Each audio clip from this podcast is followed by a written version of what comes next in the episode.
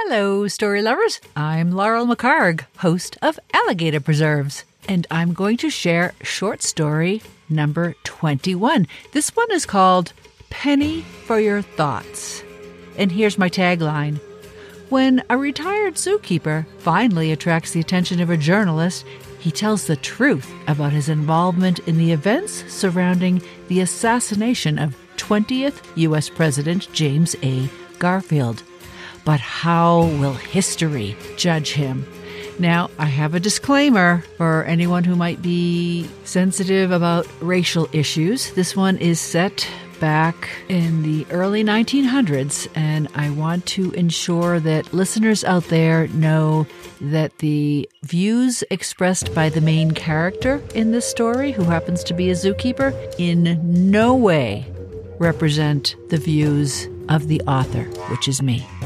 So please keep that in mind. And when I finish with my narration, I'll let you know how this story came about. So stay tuned. Penny for Your Thoughts by Laurel McCarg.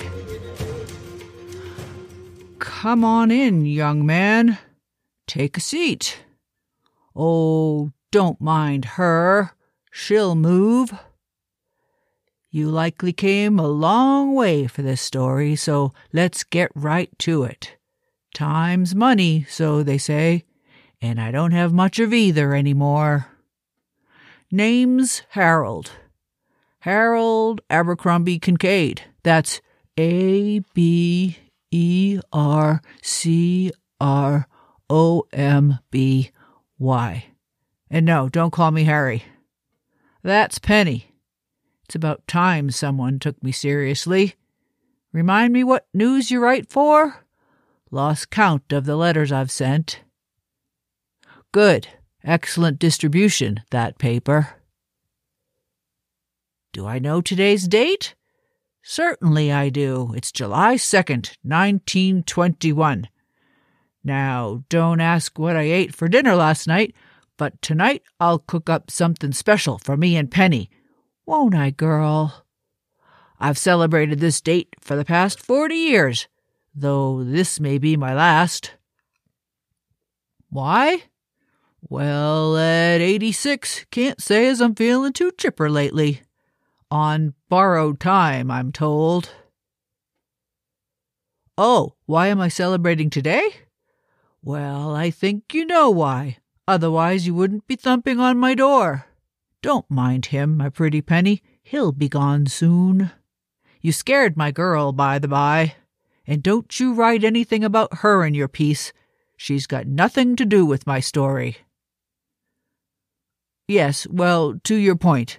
Tonight's extra special, fortieth anniversary of putting down a man destined to lead us into perdition. Mister Garfield had to be stopped, you see, and my good friend, well, I once considered him a friend, Charles Julius Guiteau did the honorable deed. That's G U I T E A U. French, I think. I called him Charlie, but he hated that, didn't he, Penny? Penny never met Charlie, but I've told her all about him. Where'd we meet? Well, let's just say I met him at a meeting of like-minded individuals here in the South. He came to my place of employment the day after the meeting and complimented me on the breadth of species exhibited and how neatly I kept them segregated, as we all know they should be. What's wrong? Got something on your seat making you fidget like that? Toilet's in the back. No? Well then, Charlie and I got to talking about the sad state of affairs in the government, and that's how our friendship grew. Stayed with me whenever he was in town. But as I was saying, he did the right thing, and that's why I'm celebrating. It's my small way of honoring his sacrifice. Only thing bothers me is, he got all the credit for it. Never did acknowledge my part. Told everyone it was God made him kill the president. And when he found out he'd hang for it, he told authorities it was the doctors who killed Garfield. He just shot him. And it's true. Charlie may have tried to kill Garfield that day, but and much to everyone's surprise, Mister Milquetoast lived for quite a while after he was shot. Well, yes, I suppose it was good because it gave Charlie plenty of time to secure his place in history. He was funny that way, really loved the attention. A little too much, I think, and that probably added to his downfall. You getting all this? Good. I remember asking him why he didn't tell anybody about my part in the plan to put down that ne'er-do-well of a president. And he just said, "No one would believe a zookeeper would have opinions about politics. In fact, I have strong opinions, and righteous ones, about the types of people who ought to be making rules. Saw it with my own eyes working with the animals in my park. Even if I hadn't, the Bible's clear about the hierarchy of the species. Wouldn't you agree?" "Why the hesitation, son?" "Oh, that's right. You can hide behind your obligation to remain unbiased, but I wouldn't suggest you take up gambling anytime soon." Anyway, made me angry when he said that. I didn't deserve to be put down like that, because like I was saying, it was me that gave him the idea, you see. "They stopped Lincoln," I told him. "Don't we have an obligation to do the same?" Now, I would have done it differently. I would have looked the man in the eye when I shot him. Charlie and I shared the same values when it came to most things, but I'm embarrassed to say I think he was a coward that day. It's just not right to shoot a man in the back. I think maybe he wasn't as confident as he pretended to be. A lot of folks still say he was insane, but I know for a fact he knew exactly what he was doing. We planned it, the two of us. I even helped him pick out the revolver. Convinced the shop owner to lower the price so he could get the one with the ivory handle, lovely little piece. Are you telling me you don't know what that blunderer of a president supported? You'd know if you studied your history lessons, young man. James Garfield was one of those individuals who had a certain inclination toward the rubbish Mister Lincoln started. You know, the kind that thinks Negroes are like us. What's wrong? You got hemorrhoids, son? Oh, don't tell me you're one of them, too. Unbiased? Okay. You just keep telling yourself that. Don't know anyone unbiased when it comes to protecting our species. And I'm not alone in my beliefs. Even the law is on my side. It's only right we keep the Negro separated from our kind. How can I say that? I'll tell you how. After working in zoology my whole life, I think I know more about primates than anyone, and certainly more than you, you whippersnapper. I wasn't just a zookeeper, you see. I've had education. My zoological park was the finest on the East Coast. Ask anyone in the field. I'd still be working there today if not for these feeble legs. Nothing wrong with my mind, thank the good Lord. There's no question our Heavenly Father gave us superior intelligence over those of inferior races. Do you always sweat like that, son? Where are my manners? Lemonade? Be a dear and bring us a lemonade, please, Penny. Today reminds me of the day they hanged Charlie. Then again, South Carolina's always hotter and stickier than a mincemeat pie in the summer. Isn't that right? What's that? Oh, oh yes, the day poor Charlie hanged. I was exhausted from travel on the tedious, slow locomotive to Washington. Knew I had to be there, though. I remember a blistering sun. The foul body odor of a nervous throng, far more pungent than the scent in any of my captive species habitats. Anxious chatter, forced laughter, too loud, bells clanging in the nearby church tower, crows spiraling on humid updrafts overhead, pushing, shoving, dust, insulting comments shouted by drunken cowards hidden in the crowd. I remember my anger at them and my own uncontrolled sweating. The waiting, the waiting was the worst. Ah, thanks, Penny, what a good girl. Here you go, son. Nothing like cold lemonade on a hot day. Now, where was I? Oh, yes, the waiting. And then I remembered Charlie coming through the crowd, practically dancing on his way to the gallows. Almost like he didn't realize what would happen once he reached the platform. He smiled like a fool at everyone on his way to his death, even shook the hangman's hand at the top of the platform. It was embarrassing, because he'd become increasingly flamboyant after the assassination attempt, despite professional counsel, and he'd broken contact with me as soon as his name became a headline. He wouldn't have taken my advice anyway. I was just a zookeeper. His last words? I'm embarrassed again for him when I think about it. He read a poem called I Am Going to the Lordy. Must have written it at the last moment. Horrible piece of drivel, if you ask me.